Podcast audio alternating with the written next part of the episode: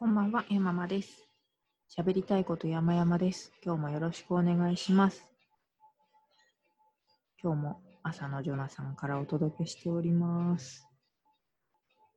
えっ、と、バーチャルコワーキングスペースのミンコアという施設があるんですけれども、サービスか、があるんですけれども、あすいません、ありがとうございます。お気遣いいただいて、あごちそうさまです。あこれだけお願いしてもいいですか？えー今の部分をカットしようかと思ったんですけれど、あえて残します。あの、ドリンクバーでですね、私が触るものが全部壊れていくっていうハプニングがあったんですよ。まあ、ジョナサンといえば、私はジョナサンのドリンクバーがどこより好きですけれども、えその理由はカフェインレスコーヒーがあるからなんですね。で、カフェインレスコーヒー入れようとしたら動かず。で、お姉さんに、すいません、つったらすぐ直してくださって、まあ、これは壊れたというか、あの、ちょっとしたことだったんですけども、で、あの、ココアをね、隣にある機械で出そうと思ったら、また動かなくなって、大変だったんですよ。それは結構、あすいません、 Zoom の調子も悪くなるという、あ、これね、 Zoom で録音しております。えーと、で、あの、ちょっと直すのに時間を要したようなんですけれども、無事に直ったので、ココアをお姉さんがわざわざあの持ってきてくださるという、しかもこのポッドキャスト撮ってる最中に、ちょっと恥ずかしかったんですけど、しかもですね、あの、いろいろお皿を下げてくださったんですけど、私、あの、頼んでいたご飯、しらすおろしご飯がね、あの、ジョナさん美味しいんですけれども、これを食べきれなくてですね、後で食べようと思って、そのしらすおろしご飯にお味噌汁がついてくるんですけど、お味噌汁のお椀を逆さまにして、ご飯に蓋のようにして乗せてたんですよ。あのご飯がカピカピになっちゃうなと思って。それをちょっと目撃されちゃったのがあの非常に恥ずかしかったです。今日はですね、そんな話をしたいんじゃなくて、えー太宰治の短編小説の「美山」これを読んですごく良かったのででね青空文庫にもなってますしなんかこれをねみんなで語り合う企画がしたいなぁと夢を描いていてその話です。であのバーチャルコワーキングスペースのミンコア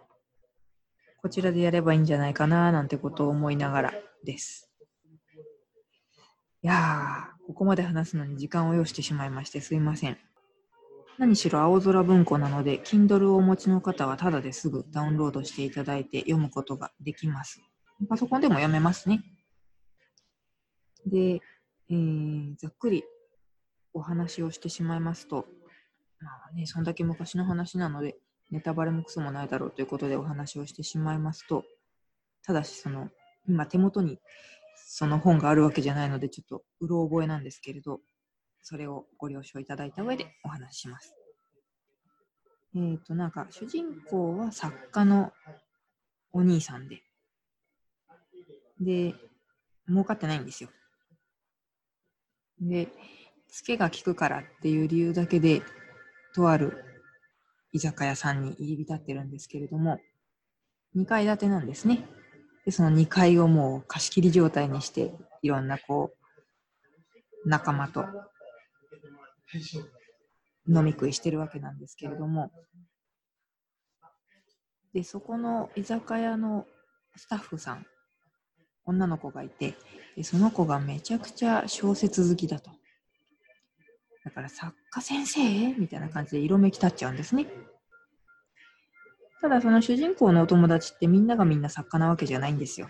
絵描きとかね、いろんな方がいらっしゃる。なんだけども、もうとにかくその女の子が、あなたも作家先生なんですか？みたいな感じになってるから、たとえ絵描きだろうとなんだろうと、そうです、この人がああのかの有名な何々先生ですみたいな感じで嘘をついてしまうと。でそうするともう愚直にみんな信じるわけですよ、その女の子が。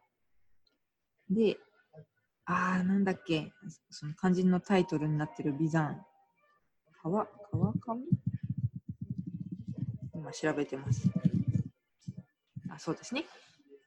えっ、と、また別の小説家ではないお友達が来てるときに、その人の名前は本当に川上さんって言うんだったらしいんですけど、なんか、この方も先生なんですか？って聞かれて、で、主人公はもうめんどくさくなって、そうそう、川上みたいなこと言ったら、川上？ということは、川上美山先生ですか？って勝手に解釈してくれて、私はあの恥ずかしながら存じ上げなかったんですけれども、明治の小説家さんですね。で、それであのもう一度大笑いということで、彼女のニックネームがそれから美山になってしまったという話なんですよ。で、この美山ちゃんが、うん、鬱陶しいんですよ、すんごく。とにかくこう分かったような口を聞いて、手伝いもあるだろうに、ずっとその2階に入り浸って、何かとこう口を挟んでくる。みんなうんざりしてんですね。あれには困ったみたいな感じで。結構いろいろやらかしてんですよ。味噌に足を突っ込んじゃったりとか、急いでて。でも大大急ぎで階段を上り下りするもんだからドタドタすんごくうるさい。でもこう、私は全然生まれは、あのか、なんだろう、いい家に生まれてるんで、みたいな。お嬢様なんですよ、みたいなことを 言ってきたりとか、もう、読んでるこっちもイライラするんですよね。ああ、こういう子いるいる、みたいな感じで。でもですよ。一番最後で、美山ちゃんがいなくなっちゃうんですね。しかも、確か、亡くなったっていう設定だったと思うんですけど、でなんでいなくなっちゃったかっていうと、もう重度の腎臓病。で、それが分かってから、これまでのムカつく態度を振り返ると、階段をそのドタドタ降りてたのは、もうおしっこ漏らしそうだったから大急ぎだったわけですよね、本当に。味噌に足を突っ込んじゃったのもお手洗いに行くために大急ぎでかけてったから。ですごくよくしてくれてたよねと。あのけなげだったよねみたいなことを主人公たちが振り返るわけですよ。いざいなくなっちゃってからね。なんかそのムカつく描写とその振り返り方とが私はすごくしびれて生々しいというか、うん、もう本当に目目に見えるような会話の仕方がああすごいな太宰治ってって思ったんですけれども、まあ、とにかくそういう話なんですよ。で私は結構本当ダメな人間でその人をすぐに値踏みするというか、うん、全然背景を考えないでその瞬間感じが悪かったからああもうこの人ダメな人みたいな感じにしてしまったりとかしてしまうんですよね。本当にあの情けないなと思うしあの少しずつ相手の置かれてる環境とかに思いを馳せられるようになってきたかなと思いますがやっぱりまだまだ幼いところがあってすぐ判断を下してしまうところがあります。だから本当に美山ちゃんのことも結末を読むまではずっとムカついてて誰かボコボコにしてくんないかなと思っていたぐらいです。そうしたら、まあ、そういう事実が分かってなんかこうえも言われぬ気持ちになったんですよね。同時に自分の日頃の振る舞いを顧みさせられて。ちゃんと相手のこと考えるって大事だなと、まあ、月並みな言葉ですけれども。ただ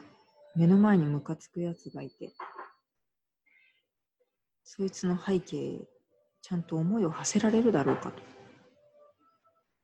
それを自問すると、うん、できないかもなーって返答している自分がいたりして。どんな人にでもこうリスペクトできる優しい人。ちゃんとこうどんな人であっても一人前の人として接してくれる人っていますよね。なんかそういう人がこの作品を読むとどんな風に思われるのかなっていうのも気になったし。一方で私と同じような ダメなやつはどう思うのかなっていうのも気になるし、うん、せっかく短くてサクッと読める。本当に読みやすい作品で